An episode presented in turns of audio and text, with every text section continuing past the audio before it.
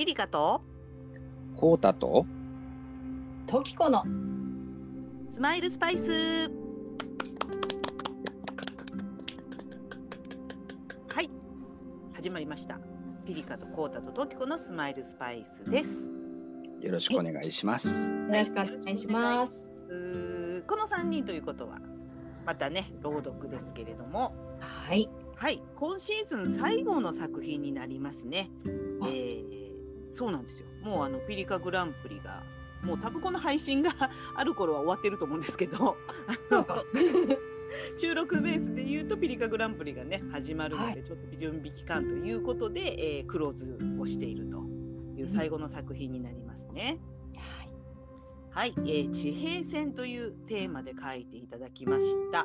今回はすいません、私のも入れて3作品になります。はい。はいはい。で、まあなぜこの3つになったかと言いますと、あのーまあちょっとあのこれは裏話ですけど、もう普通にあの今枝さんとあの青尾青尾さんにね、はい、うんあの依頼を投げたんですけれども、あのちょっと青尾さんのおお仕事がお忙しいと。うんはいちょっと締め切りがちょっと厳しいということで、うん。えーとはいご連絡をいただいてもうその時にもう今枝さんの方が出来上がってたんですよ。はい、はい。はい、うんなのでまあちょっとこうあのーねもう書き上がってるのを待っていただくのも申し訳ないしなと思ったので私がい一日でバーって書いたやつをとりあえずおお。2つ載せてとりあえず発表してでその後ゆっくりねあのマリさんには書いていただいて、まあ、追加しますよということで、えーまあ、3作品となりました。おお。はい。はい豪華版。なので、まあ、豪華版、まあ、プラスおまけって感じですけどね。豪華版豪華版。はい。なので、まあ、あの、それぞれの地平線、また全然違うテイストの作品ですから。そうですね。はい。それぞれの味わいがおそらくあるかと思いますのでね。うんちょっとね、読んでいきましょうか。今日3人いますからね。それぞれ。ははいい。一作品ずつ。えーまず1作目が、えー、マサイマラの夕日。えーこちら今枝菜々子さんの作品なんですが、こちらをこうたさんに読んでいただきます。はい、はい。そして、え2作品目、見えぬもの。青尾まりさん。ね。ね、青尾さんとは、あの、ときこさんお友達ですよね。はい。そうですね。ね。なので、はいあの、ちょうど、あの、ときこさんが読んだ方がいいかなと思ったので、お願いします。はいあの文振りでもお会いできました。あ、そうでしたよね。あの、インタビューにもね、答えていただいてね。そうですね。はい。はい。で、えー最後に、まあ、おまけで私が書いた地平の果てにあるものはという作品をもう自分で読みます。はい。はい。ということで、コウタさんが、えーいいタイミングでいきましょうか。そうですね。ではよろしいでしょうか。はい。えーピリカ文庫より、マサイマラの夕日、今枝菜々子さん。君のことは地平線だと思うことにしたのだ。時折激しくバウンドする車内。必死で手すりにつかまり、すでに味の消えたガムを噛んで吐き気を紛らわせながら、僕は君という地平線のことを考えている。ああ、君は見えているのに届かない。近づいたはずが同じだけ遠くなって、いつまでもたどり着くことはない。触れたいと願っても、君はただただ地球の途方もなさを見せつけるばかりで、僕は圧倒されるだけなのだ。うえ白目を向きながらえずく僕に、運転席のサムが笑いながら、多分、ゴー、もうちょいだ、ゲロ袋あるぜ、みたいなことを英語で言った。OK サム、もうちょい頑張る。冒険は始まったばかりだ。君を初めて見たのは入社式だった。ホテルの宴会場に詰まった同期約50人。誰もが似たようなリクルートスーツに身を包み、金太郎飴みたいに同じ姿をしているのに、なぜか僕は君が分かった。式典が終わり、金太郎飴たちが三三五五に散っていく中、どう見ても隣の女の子と同じ格好の君が、どう見ても光を放って見えた。口元に手をやって控えめに笑う。会話の内容は聞こえないが、頭取、めっちゃハゲてたね。って言ってたとしても、その可憐さが色あせることはない。その後は、各種研修や資格の取得に忙殺されていたが、初めての配属先が同じ視点だったために、僕の毎日は黄色に染め上げられてしまった。これまで馬鹿にしてきた恋愛漫画やドラマの類を信じる気持ちになるくらいにはできすぎた運命だ。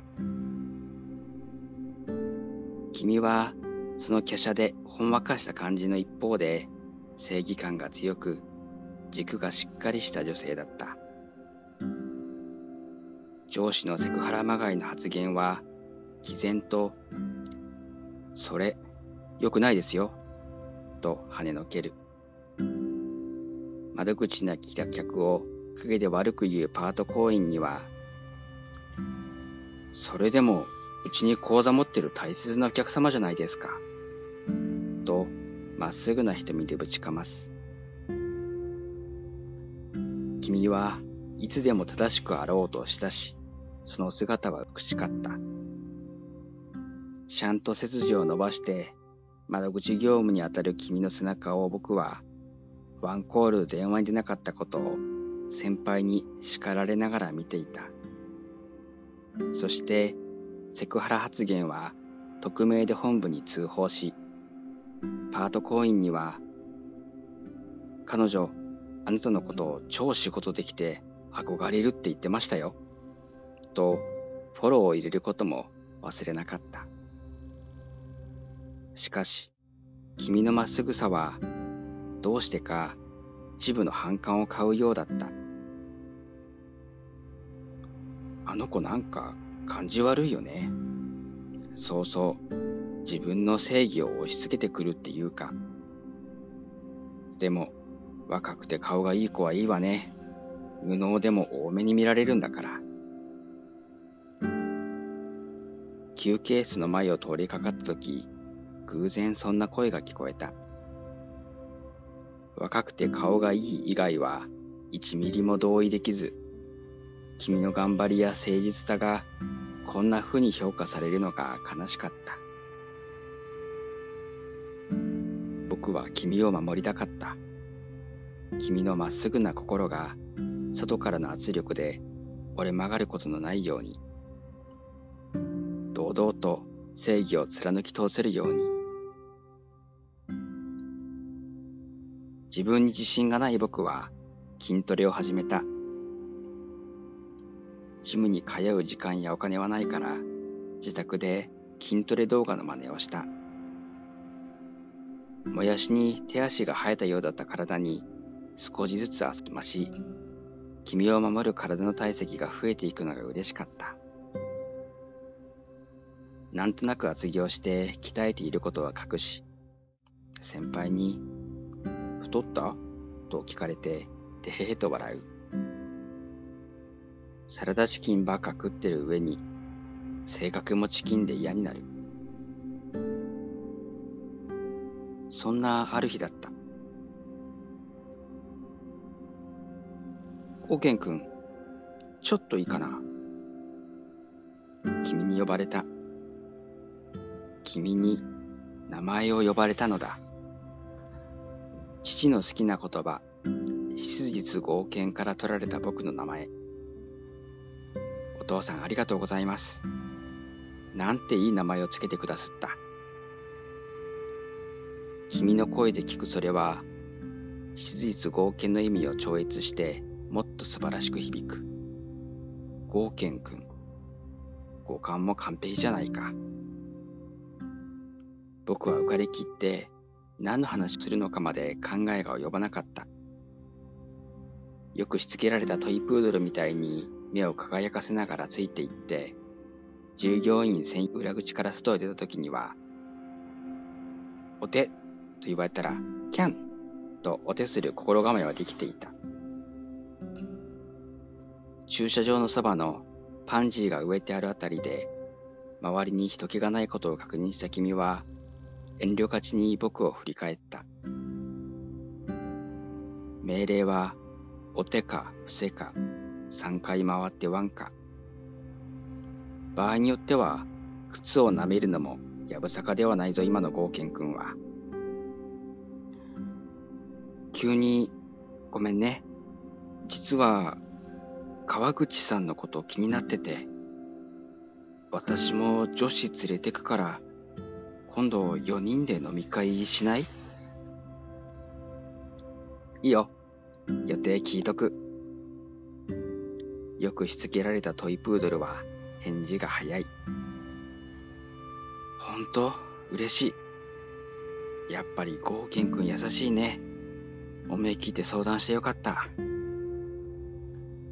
緊張が解けたように、君の顔が緩む。それは、厳しい冬を乗り越え、ほころぶ桜の花びらのようで、川口さん？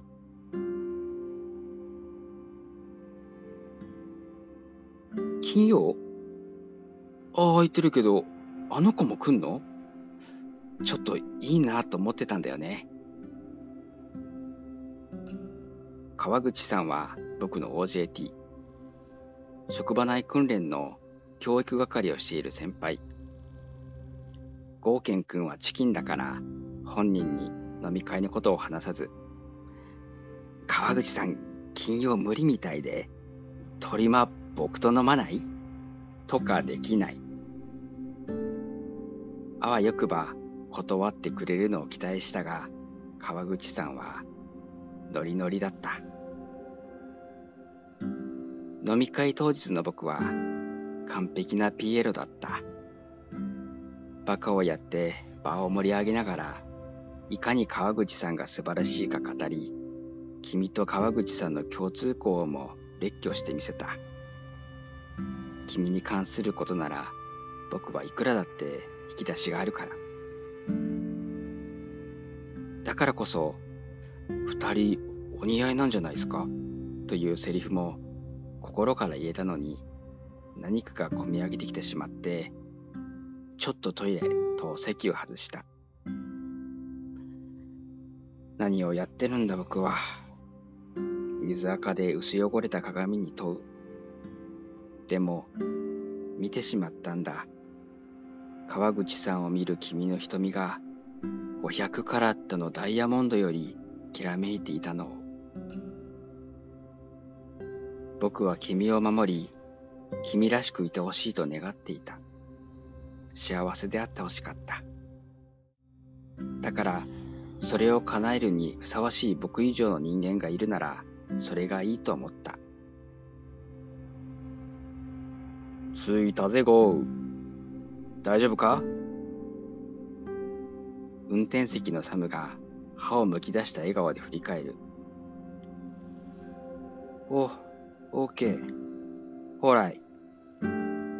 応じる僕は虫の息。もはや心も体も満身創痍だ。最悪の飲み会の翌週、上司から一週間休暇の時期に変更がないか聞かれた。銀行員は1年に一度連続で休暇を取る決まりになっている。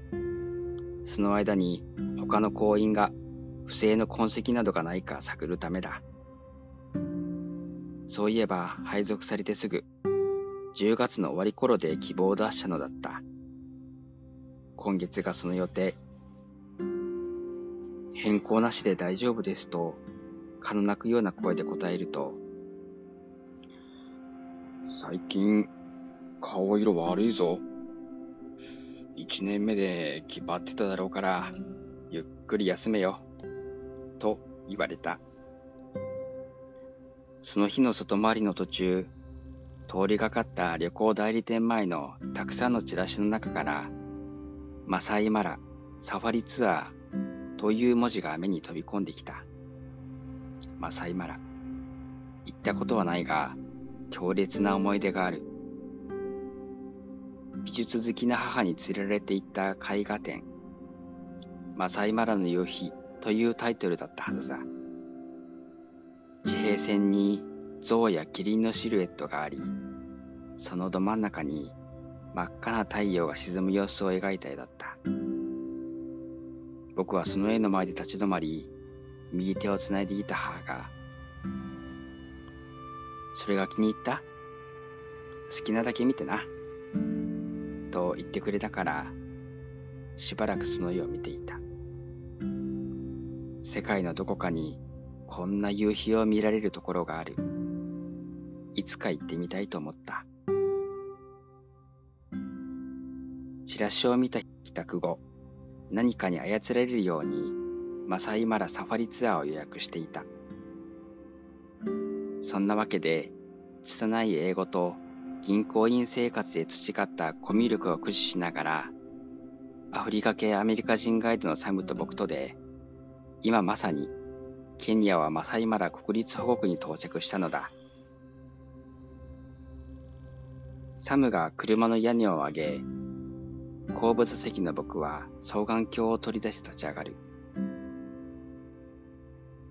マサイマラの全体は大阪府より少し小さい程度らしいから、文字通り見渡す限りが草原だ。サムが車を走らせる。これだけ広いので何かあった時のためにサファリカーは2台以上で移動する。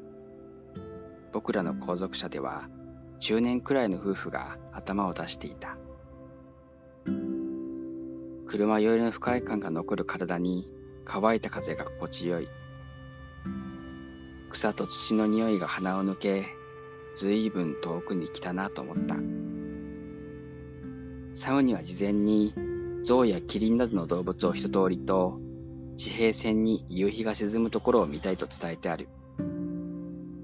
それから数時間、すべてを忘れて楽しんだ。そこには、切実なまでに生々しい命が溢れていた。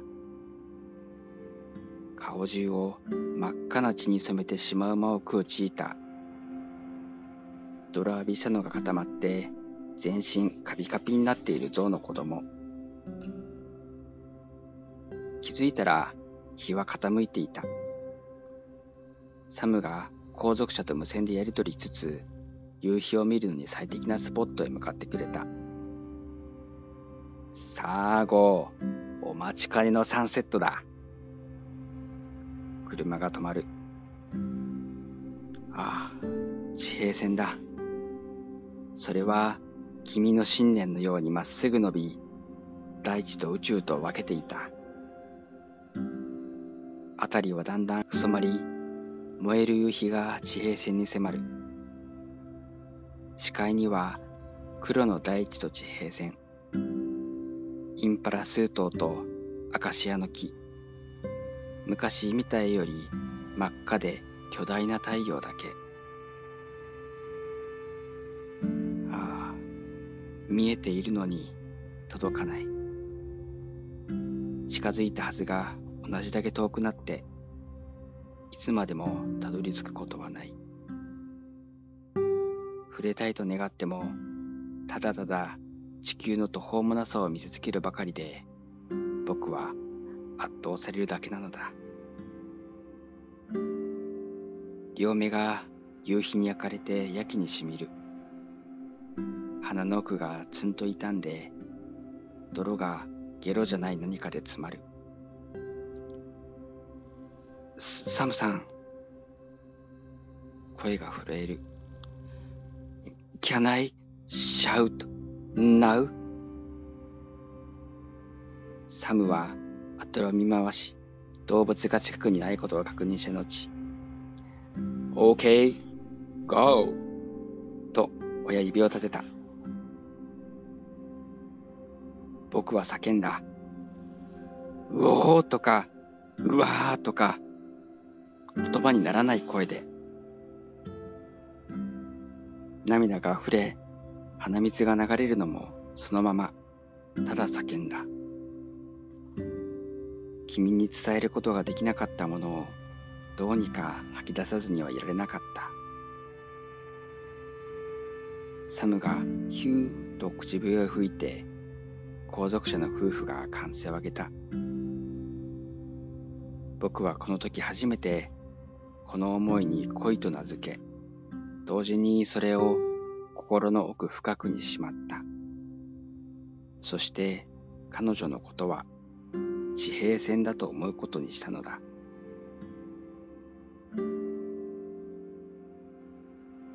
ゴーケン君が一週間休暇から戻った。何でも一人でケニアに行ったらしく、キャラメル味のマカダミアナッツをみんなに配ってくれた。ゴーケン君、最近ちょっと気になってる。この前後輩に誘われて行った飲み会では、憧れの川口君を前に緊張する同期を気遣いながら盛り上げていた。気が利くいい子だし、実はいい体してる。日焼けしたからか、さらにたくましくなった。お土産のお礼に、ランチ、誘ってみようかな。ありがとうございました。ございます。くん、素晴らしい。ねえ、私これ大好きだ、大好きです、これ。ねえ、爽やか。そう、あの、ちょっと進み方がコミカルで、ね、うん、大失恋なのにちょっと要所要所でくすって笑わ笑わせてくるこのなんか技術がもうすごいと思って。ねうんめっちゃ面白かった。とあのー、最初なんか冒険者なのかなと思ったんですけど最初のところね読んだの。うんうん、でもやっぱりそのそこからこう舞台がまたバーって変わってその銀行の入社式っていうところで、うん爽やかな恋物語が始まるわけですよね。うんなんかそこのこうあのミスマッチがまたなんか癖になるというか。ねえ。うん。長さを感じないですよね。そうですね。本当あのさささってこう本当感情移入して読んでしまう。うん。ね。コウタさんのサムめっちゃ良かった。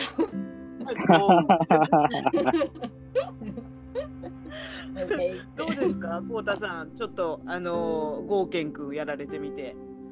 そうですね、あのー、まあ、そう、今回そうですね、こう、まあ、ストーリーがまず面白かったですよね。うん。うん。で、こうね、やっぱり、まあ、ゴーケン君の、まあ、ちょっとキャラクターっていうのかな。うん。まあね、ちょっとそういうところもちょっと、まあ、僕とちょっとね、似ているようなところもあってね。そうですか。で、そしてやっぱりね、やっぱサムですよね。そう。うん。サムね。いい感じにコミカルなんですよね、なんか。ねちょっとね、サムのところはちょっとあの、こう、なんていうのかな。よくこうね、外国人のこうガイドさんのその吹き替えでなんかそういううんうん、ちょっとコミカルな感じ、うん、をちょっとねやってみましたけどね。ねえ楽しかったです。うん、マサイマラ。ねマサイマラってまさか自閉戦ってお題出してマサイマラっていう単語に出会うと思わなかったですよね。そうですね。ねえ。ねえ本当あのまあトップ画像がねこうまああのあなるほどねっていう感じで画像を揃えて書いていただいてたのでね。うんうん、もうなんかあれですよ。私は若い頃の鈴木亮平さんと吉高由里子さんで再再生しました。ああなるほどね。いいキャスティング。いいキャスティング。仮面に糸目をつけなければそれでやっていただきたいえサムサムもねしっかり準備してほしい。サム誰にしようかな。サム難しいな。すごいよか。もう本当これ面白かったんですよ。もう読んだ時。すごい引き込まれて。うん。うん。あの私もあれなんですよ。あの銀行だったのであの若い時ね、うんうん、あのこの設定がすごくやっぱりリアルなんですよね。あのあの休みをこう全員一緒に休むんじゃなくて。はいはい、そうそうあの一人ずつ休ませるんですよねやっぱりその不正をしないためにというか、うんうん。その間に結局調べるっていうね。はい。なのでそういうあの文化があったなとかであと意外とやっぱり婚姻さん同士のやっぱりね恋愛って多いんですよ。そうなんだ。そうああの こんなこと言っていいのかなあのよく銀行ねこう窓口入られたら奥の方にこうちょっと金庫みたいなのがあるんですよね。あ。はいはいはい。あのまあ紙とかその帳簿類とかなんかそういうのをこうんううんしまってるところうん。があるんですけど、あそこ閉めたら本当あの声聞こえないんですようん。外の声ねそこで結構イチャつくカップルがいました。いけない、そんな昼間から。まあ、ゴーケン君はそんなことはしないと思いますけれども冒険君はプードルになってた。あそうです。3回回ってワンですから。ねえ、そこもすごい好きだった。そうなんとなくあーなんかありありそうと思ってすごい私はニヤニヤしながらそう。なんだ。面白い。まあ確かにそうですね。あの、こう、パーテーションの向こう側っていうのは本当に全然僕らの知らない世界ですからね。うんうんそうですよね。本当にね、お本当多いんですよ。やっぱりその同期で結婚とか、先輩後輩で結婚とかう、んうんうん、結構やっぱりね、だからあの金融関係っていうのはね、やっぱりへーそういう恋愛にこうあれでしょうかね、至りやすい環境なんですね。あら、それ、ね、統計取りたい。統計取りたいですね、本ねね。面白い。うん。そう私はそういうこうちょっと違う楽しみ方をねしてました。なね、るほど本当、こうたさん、長い文章でしたけど、本当ありがとうございました。素敵でした。すごい良かったです。楽しかったですね。うんありがとうございます。はい、そしたら、二作品目いきましょうか。はい。はい、今度は時子さんにね、読んでいただこうと思いますが。今回はまた。ね、ケニアから来たら、次北海道です。あ、そうですね。北海道の地平線をね。やっぱ大地って感じなんでしょうね。うん、で、どうぞはい時子さんのタイミングでお願いします。はい。じゃあ読ませていただきます。はい。ピリカ文庫より見えぬもの青魚まり26歳没まだまだ若いのにかわいそう私だったらあと8年かけど26歳でこうして世に名前が知られるのなら悪くもないのかも。なんてぼんやりと考えながら一辺の詩を目で追う。こうやって授業中の暇な時は分厚い国語便欄のいろんなページをパラパラと眺めるのは私の癖になっている。それぞれの時代の服や食べ物そして和歌や文学が色とりどりの写真やイラストで載っている国語便欄は結構面白いと思う。さて残りの時間は自主学習でいいぞ。隣は授業中だから静かにな。現代文担当の田沼の間延びした声。定期考査も終わり今学年の学習範囲もか春休みを目前にした残りの授業なんて消化試合だ。やり残した課題に取り組む子もいれば塾の予習をする子こっそり見つからないよう広げたワークの陰で携帯をいじる子。こないだミーが行ってたカフェ良さげじゃない？前に行った台湾カステラ店の近くの。春休みになったら行こうよ。通路を挟んで隣の席にいる友人のゆいもそんな容量のいい子の一人だ。さもわからないところを聞いているかのように数学の問題集を広げつつ前からの視覚になる位置で共通の友人のインスタグラムの画像を見せてきた。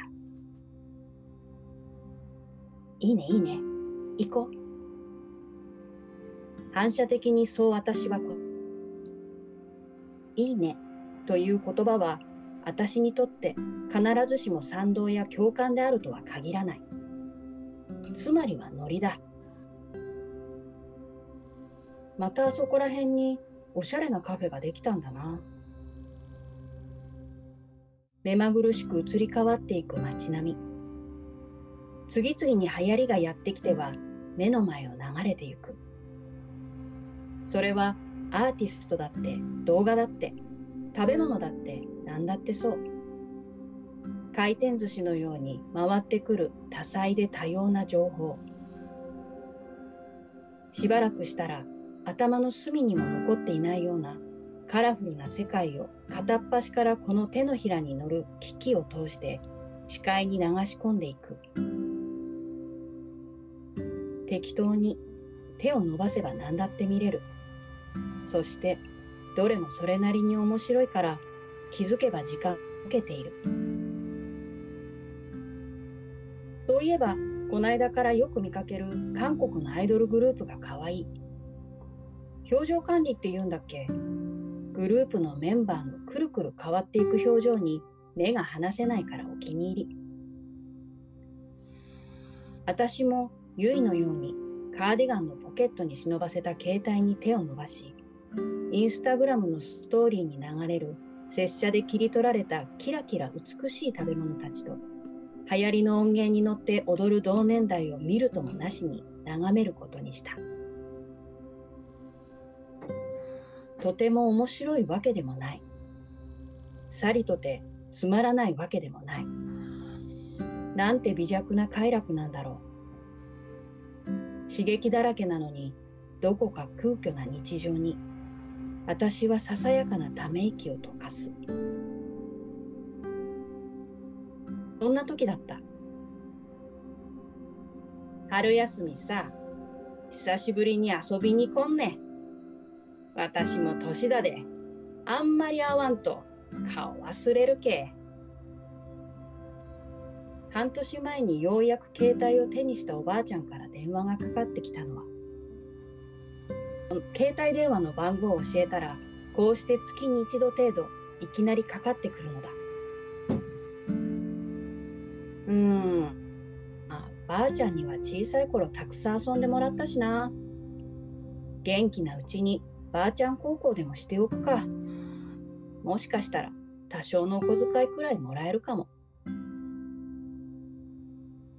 わかった。来週から春休みだから行くよ。チャチな下心を隠してそう答えつつ、あそこ電波大丈夫だっけ？とよぎる不安。心配せんでも Wi-Fi もあるがな。電話越しにカカッと笑う声。何よ Wi-Fi って？一瞬眉を潜め、アートの2秒して気づく。ああ、Wi-Fi ね。近くに住むおばさんの明美さんがやってくれたんだろうな。さすがばあち考えてることはお見通しか。着替えと洗面用具、春休みの課題と筆記用具、そしてちょっと持っていくか迷ったけど、なんとなくの国語便欄を雑にボストンバッグに詰め込む。化粧ポーチはいいや。特に誰にも会わないし。飛行機と電車とバスを乗り継ぎ家へたどり着いた。さてみんなの近況でもチェックしようかと携帯に手を伸ばす。しかしどこを探せど Wi-Fi のルーターらしきものはない。あるって言ったじゃん Wi-Fi 持ち運びのやつみたいでの。明美が出張に持って行ったわ。元から明美さんのものなので文句を言えた立場じゃないけどちょっと恨めしい。これじゃあすぐにモバイルデータ使っちゃうし何にも見れないじゃん。翌日いつまでもゴロゴロしている私を見かねたのか畑の見回りに誘われた。インスタグラムのストーリーのネタできるかな？なんて思いながら履き古したニューバランスに足を突っ込む。カレンダー上は春とはいえ私の住むところよりはるかに北のこの大地はまだまだ肌寒い。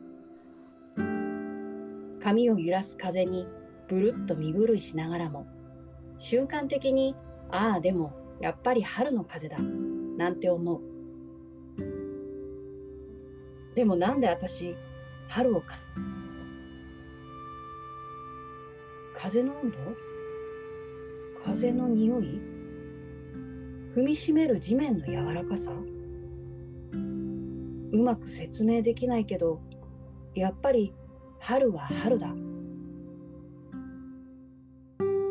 いちごビュッフェの広告でもなくスプリングセールのお知らせでもない。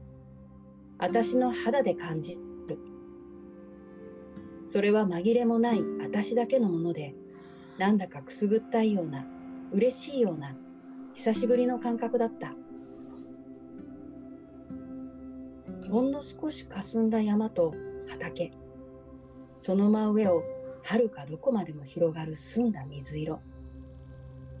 いや空というよ空っていうの？ああ空って上にあるものじゃなく周り全部なのか遠くまで続く柔らかい土とすぐその上の空。あの橋をめがけてずっと歩いていったらその先に何が見えるんだろう。そして私は不意にはっと気づく。ああこれが地平線か。今まで知識として知っていた言葉が実感として私を飲み込む。それはなんだか人としての根源的な喜びのような気がした。まるで赤子がよく耳にする音が呼ばれる自分の名だと気づいた時のような。まるでヘレン・ケラーがこの手に流れ落ちるのが水だと体で知った時のような。地平線。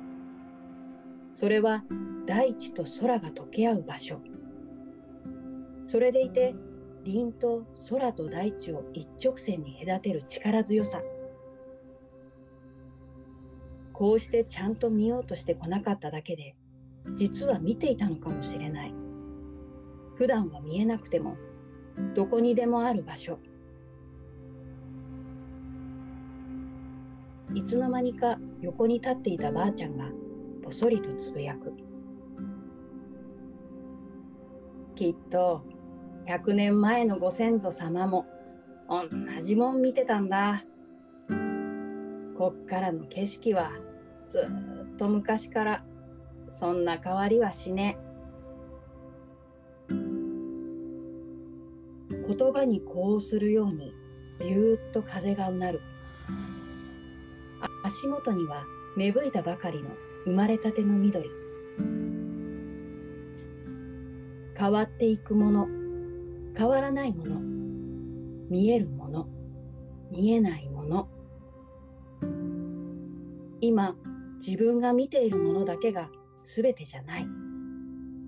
見ようとしないだけでずっとそこに静かにあったもの。なんだかばあちゃんの言葉が乾いた土にスーッと水が染み込んでいくように心に届いた気がした。そしてなんでかわからないけどその水は循環して私から飛び出そうとするのも感じた。うん。それを悟られたくなくて短く返事をして目の奥にぐーっと力を込めた。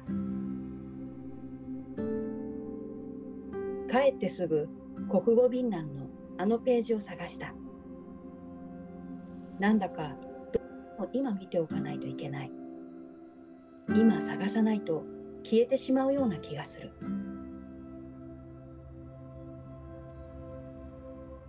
青いお空の底深く海の小石のそのように持ってきたルーズリーフに急いで書きつける。時もさっき見た地平線とこの詩を思い返せばなんとかなる。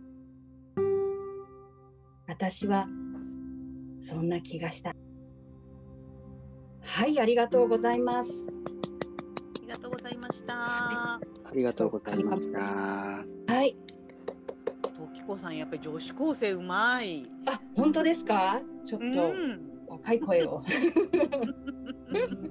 すごくあのみずみずしくてね、あの、うん素敵ですよね。ねえこれすごい素敵ですよねうん。あなんかあの、うん。マリさんってあまり小説書かれないんですよね、多分。エッセイが多いですよね。エッセイが多いですよね。うん。うん、なのでどうかなってあのエッセイが主体だけど、まあ、よかったら書いてもらえませんかってお願いした時に、まああのうん。あんまり小説書いたことないんですけどっていう感じだったんですけど。はい。素敵ですよね。これ素敵ですよね。うん。金子みすずさんの詩がもうすごい迫ってくるっていうかもうすごいシンクロっていうかうんねすなんかもうあれだったこの雰囲気がめちゃくちゃいいんですよ。いい金子みすずワールドとリンクする感じですよね。本当なんかうまいなーって思いました本当に。ねうんえなんかねあの普段ああんまりこう自然と構成の感じとうん後半のなんか地平線に圧倒される女子高生のその感じがうん落差がすごい出てていいなと思って。そうそうだから結構ほら若い人ってその感受性がなんかねネットばっかりでとかって言ってるけどうん実際いねその場にポンって出てきたら多分すごく感じやすいっていうかすごく豊かなんでしょうね。そうですよね。うんねマリさんがまたそしてもうマリさんの若い頃かなってすごいマリさんの感受性がすごそうですよね。本当そうですね。ねいやーおばあちゃんが良かった。えおばあちゃんワーファイおばあちゃんめっちゃ練習した。素敵でした。ワーファイね、ワ Wi-Fi? ワーファイとかね。ワーファイ本当。ね、こうたさんどうでしたか？聞かれてみて。そうですね。あの、まず、国語便覧って懐かしいですね。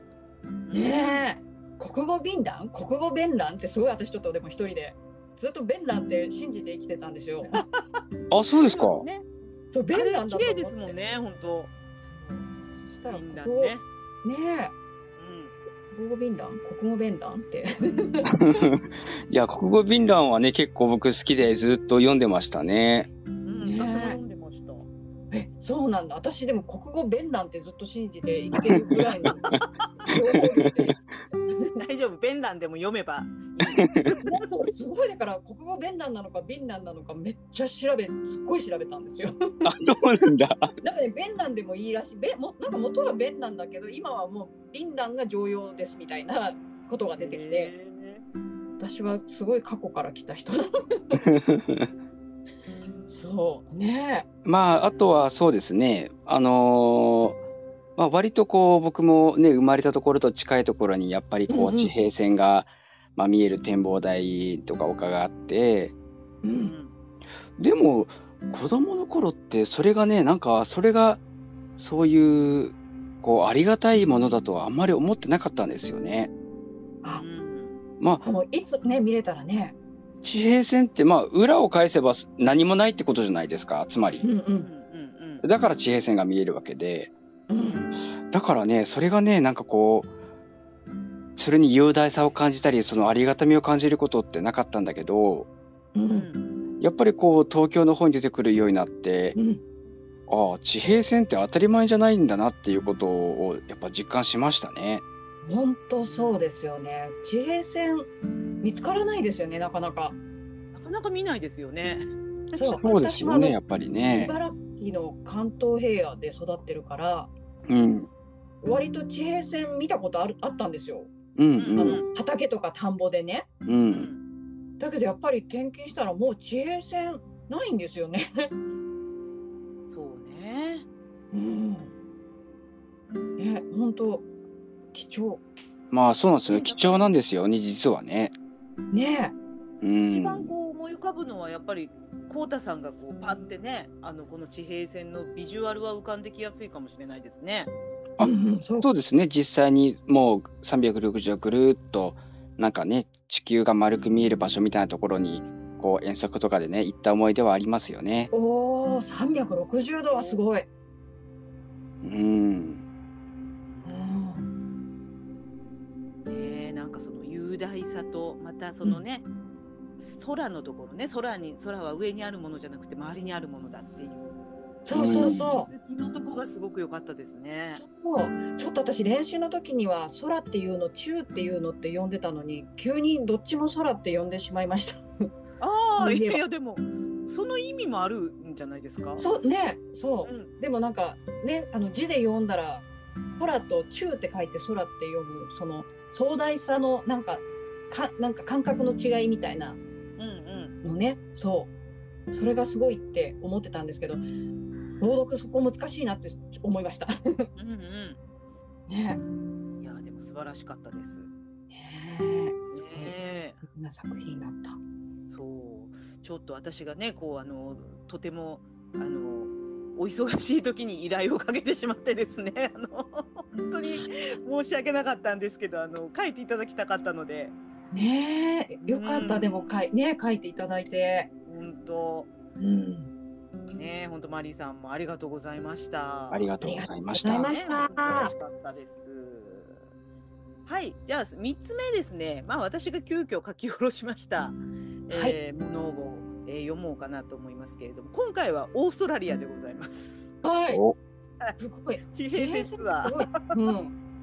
ケニアから北海道、オーストラリアと来ましたけれども、はい。はい、えーオーストラリアのね、ウェーブロックっていうところが出てくる、まあ小説ですね。私の方で読まさせていただきます。はい。はい、ピリカ文庫より地平の果てにあるものはピリカ。母さん、少しお話ししたいので、お時間作っていただけませんか？交換ノートの中に園長先生から手紙が入っていた。読んだ途端、胃のあたりがぎゅっとなり、鼓動が速くなる。担任の真由美先生ではなく園長からの手紙ということはそれなりの重要事項ということだろう私はため息をついた発達の遅れはうすうす気になっていた一人遊びばかりするし同じバラ組の男の子たちと比べ正樹はできないことが多すぎたマー君ほら帰るよまさきはミニカー遊びが好きだ。熱中しているのか振り向きもしない。今もプレイルームの片隅で一人ブツブツ言いながらミニカーを並べている。こういう時、私は優しくできないのだ。まさき、早く来て。私は声を張り上げてまさきを呼ぶ。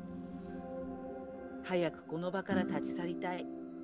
周りには子供を見守りながらゆったりと談笑しているママがたくさんいる。どの親子も楽しそうだ。入園して1年近くだが、ママ友と呼べる人もおらず、先日の親子遠足でもポツンと木陰で二人して体育座り。惨めだ。一瞬でも早くいなくなりたいと思うのはこの縁で私くらいだろう。まゆみ先生の「じゃあマー君また明日ね」という挨拶にもまさきは無表情でミニカーをいじっている。いたたまれない。すみません。ありがとうございました。ごまかすように私はまさきの手を引っ張りながらこわばった笑顔を作った園長との面談は春休み期間に決まった。他の保護者に見られないようにとの配慮だろうか。でもかえってそんな時期に園に行くのを不自然に思われないだろうか。誰かに見られた時は忘れ物を取りに行く。で切り抜けようか。主人が転勤かもしれなくてちょっとにするか。どちらにしても。憂鬱さは全く軽くならなかった。マー君ちのままなんか浮いてるよね。誰かがそう噂してるんじゃないかと気が気でない。そしてそう見られるのが何よりも耐えられない。間違っている。子供用の小さなハンバーグをボイルしながら味噌汁を作る。豆腐とわかめの味噌汁だ。イライラしてるからか豆腐が崩れてしまう。料理は正直好きではない。というか私が今ここで家庭を持っていることこそ何かの間違いなのだ。冷蔵庫に貼った写真を眺める。去年の春後輩が送ってきたものだ。抜けるような青い空と波のような形状に削り取られた巨大な岩石のコントラスト。そして果てしなく続く地平線。乾い空気を感じられるいい写真だ。だがそれを額には飾らず冷蔵庫に100均のマグネットで貼った私が自分でも嫉妬深いなと思裏には後輩の文字で「ウェーブロックの記事社長賞もらいました。香織さんのアドバイスのおかげです」と書いてある。何が私のおかげか。みんなにそう言ってるんでしょうにあの頃私はこんなんじゃなかった。毎日スーツをバシッと着て華奢なヒールの音を響かせてオフィスへ通っていた。たくさんの人に囲まれ認められそしてたくさん笑っていた。そんな過去の遺物。それでもその一枚の写真を捨てられなかったのは曲がりなりにも旅雑誌のライターだった私の唯一の証のように思えたから。私の作る記事は無駄がなくポイントを得ていて読みやすいと評価されていた。現地取材ではなく資料だけで書くよう言われることも多かったが臨場感が出るように書くのは得意だった。オーストラリアのパースから東に300キロ離れたハイデンにあるウェーブロック。創刊10周年の関東特集だった。この写真とともに後輩が送ってくれたけど私は読まずにゴミ箱に捨てた。本来なら私が書くはずだった記事ふとスカートの裾を正樹が引っ張っているのに気づく。私はどうやら鬼のような顔をしていたようで振り向くと正樹の目に緊張が走るマー君何？自分でもヒヤリとするほど冷たい声。車落ちた。正樹がトミカの駐車場を指さす。正樹はミニカーの並べ方にもこだわりがある。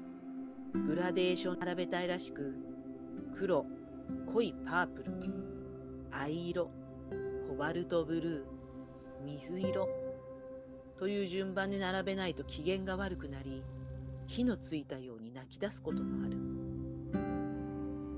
誰に似たんだか。正樹の行く末を考えると不安に押しつぶされそうになる。タンスの隙間に落ちたコバルトブルーのミニカーを定位置に並べ直してやると、正樹は満足げにまた一人遊びを始めた。私はそのミニカーに写真の濃い青空を重ね、今日何回目かわからないため息をついた。夫の陽介はカメラマンだ。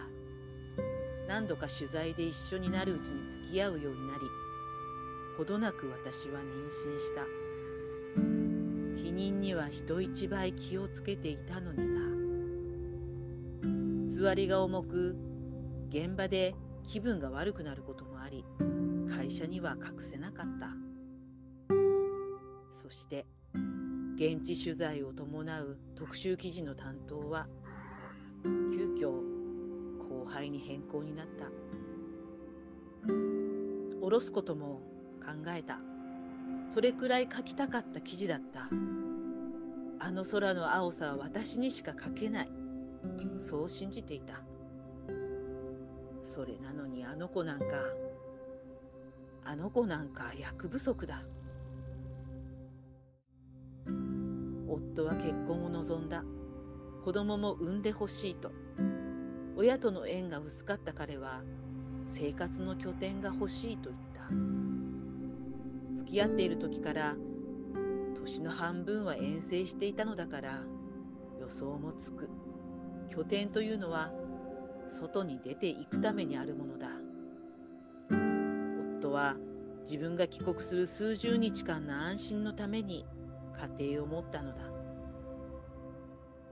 それを私は分かっていても振り切れなかった。今でももし時間が巻き戻せるなら私はこの子を産まないかもしれない。面談が遅くなってすみませんね。行事でなかなか時間が取れなくて。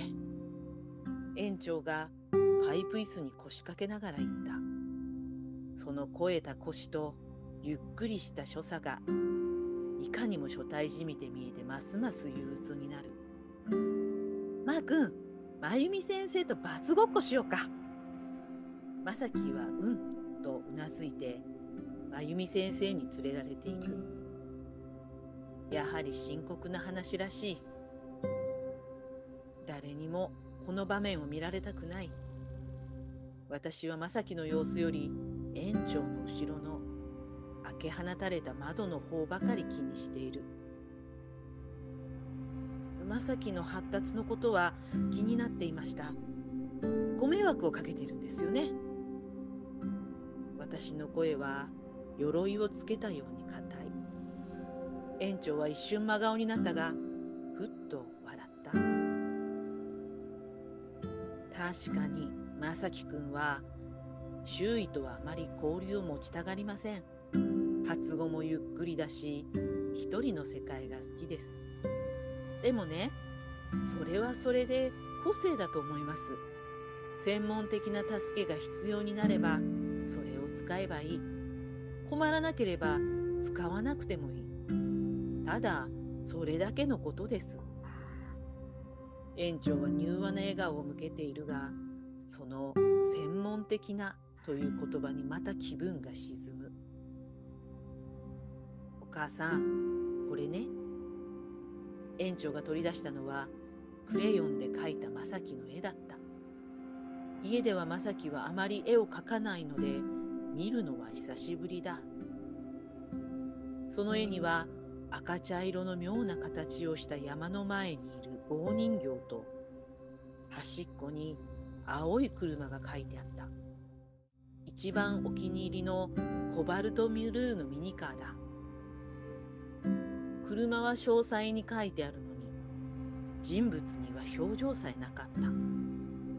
ママと書いてある。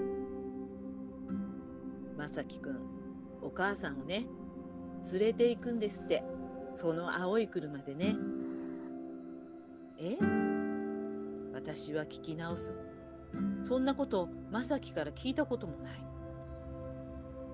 お母さんは外国のお山が好きなんだって。そこに僕が連れて行くんだって。あの写真だ。まさきはこの絵に上ブロックを描いたのだ。ただね私はたくさん子供たちの絵を見てきてますがこの車とお母さんがすごく離れて書いてあるのが気になったんです。あまりこういうことを言うのは後々クレームになるって若い先生たちは嫌がるんだけどね。それを聞いた瞬間何かが胸の奥でうずいた。私は行った方がいいと思ったんです。まさきくんのお母さんはきっと受け止めてくださると思って。まさきうまくいかないことを全部まさきのせいにしていることは自分でも分かっていた。でも誰かのせいにせずにいられなかった。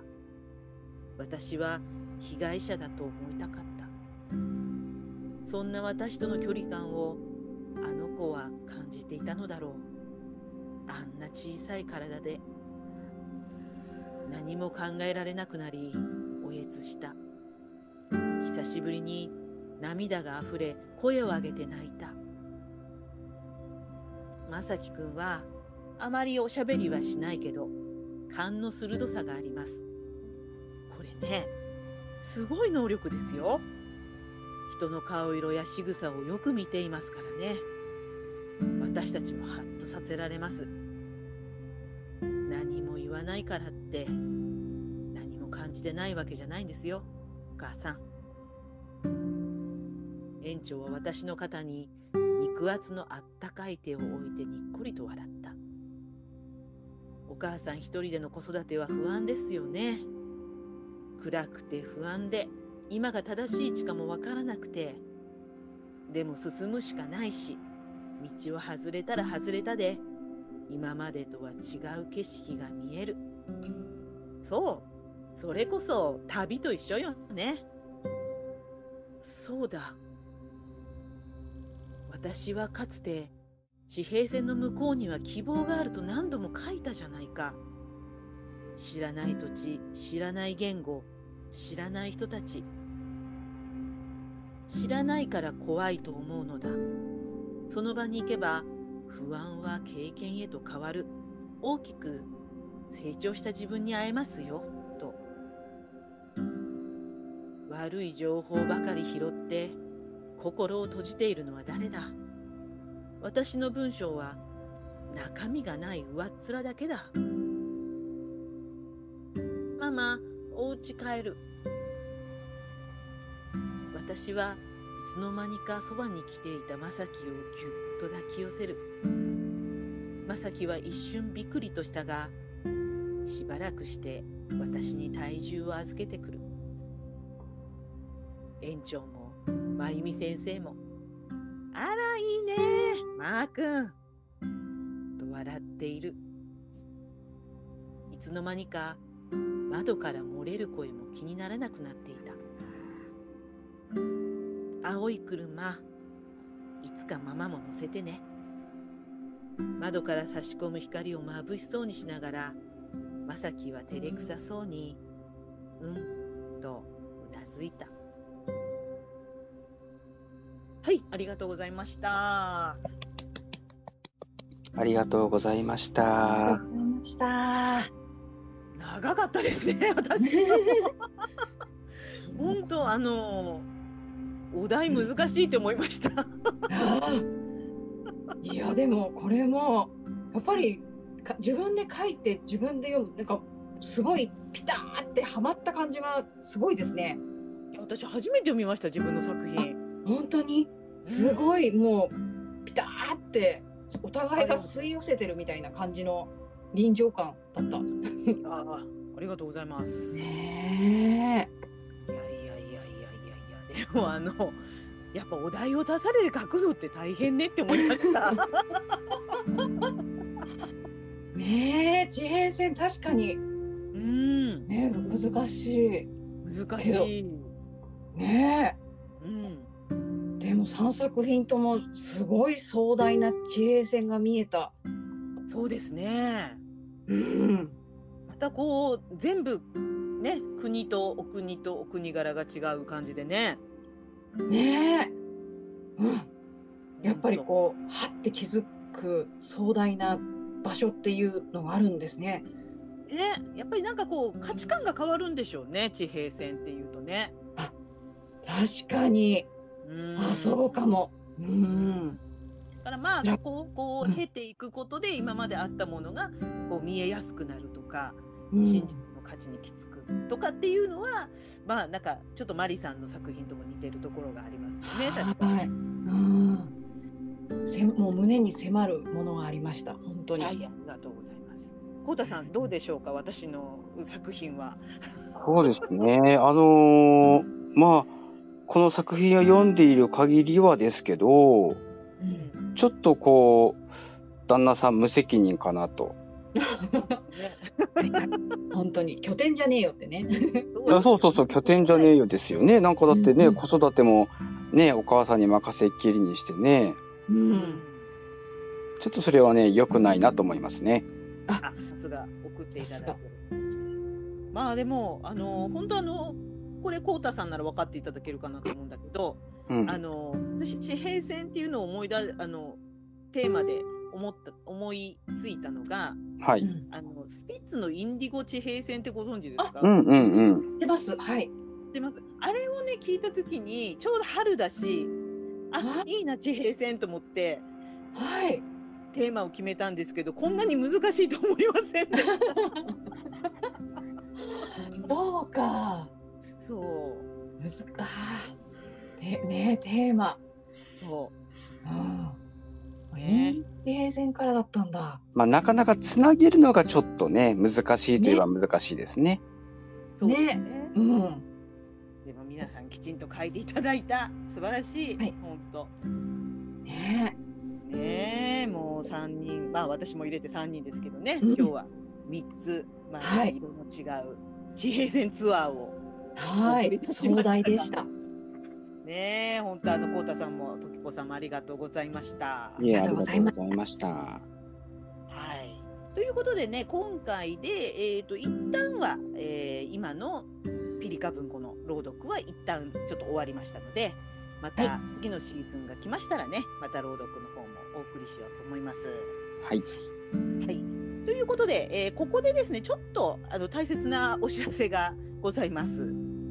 えー、約1年間ですね、えー、スマスパのパーソナリティとして大活躍していただいた時子さんが、えー、今回をもってちょっとあの番組を卒業というか一旦離れますということなのでよかったら時子さんちょっと皆さんにメッセージをお願いします。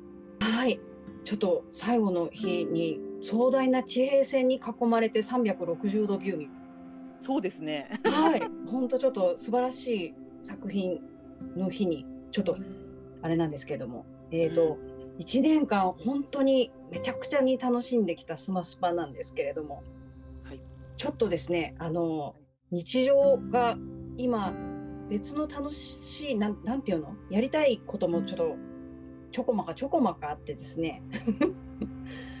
それあの全部を全部をちょっとやっていくっていう無理が出てきましてそりゃそうだ。体一つだから。そうなんですよ。ちょっとね。であのやっぱり朗読もむちゃくちゃ楽しいんですけど本当に100回練習ぐらいの勢いでやってきたので。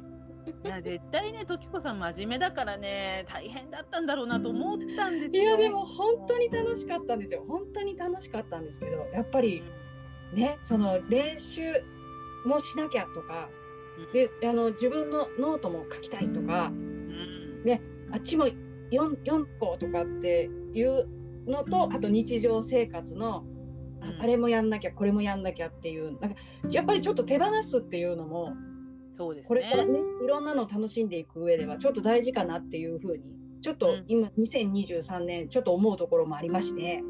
義務になったら大変ですからね。ねでも本当にめちゃくちゃ楽しかったんでちょっとあのこれあのこれからもゲストでちょっと呼んでいただけたらクスって言ってくる。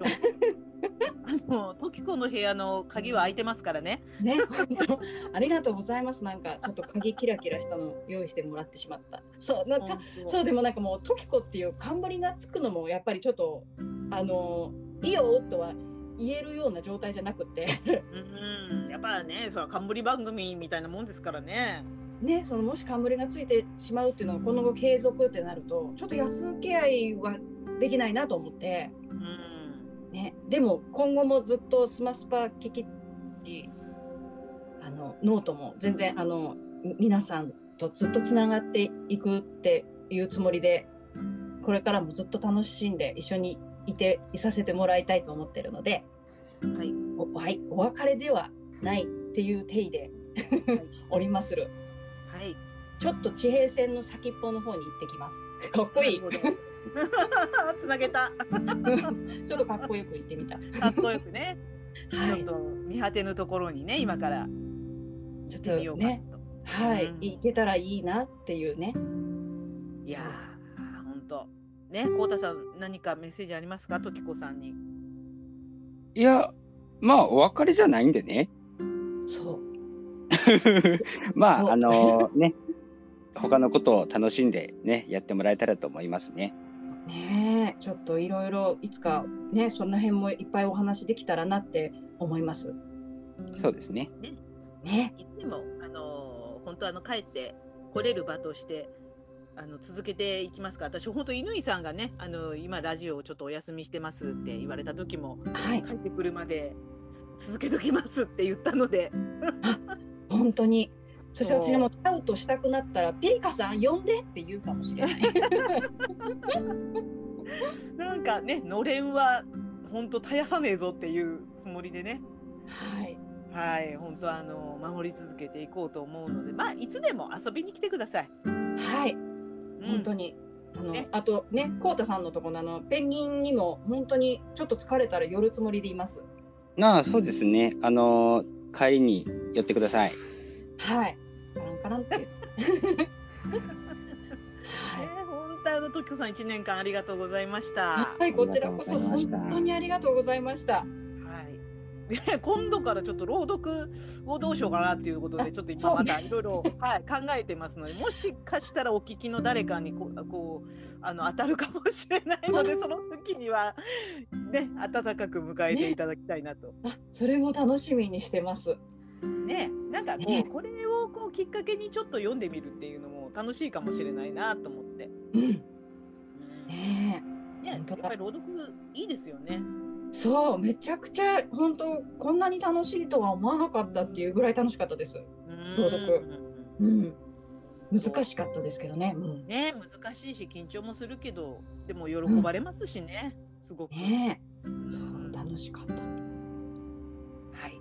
はいということでねこのメンバーでおお送りする、まあ、朗読はちょっとしばらく、まあ、ないかなというところなんですけどまたねあのはいお子さんが大きくなって帰ってこられるのを私たち待っておりますのではい。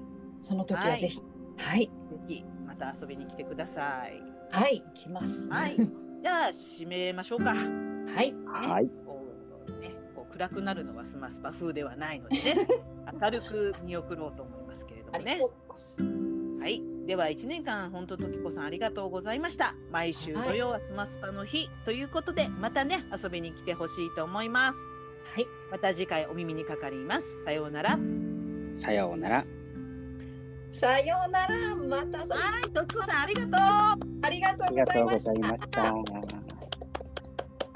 レードさんとしのさんもありがとう。ここでありがとう。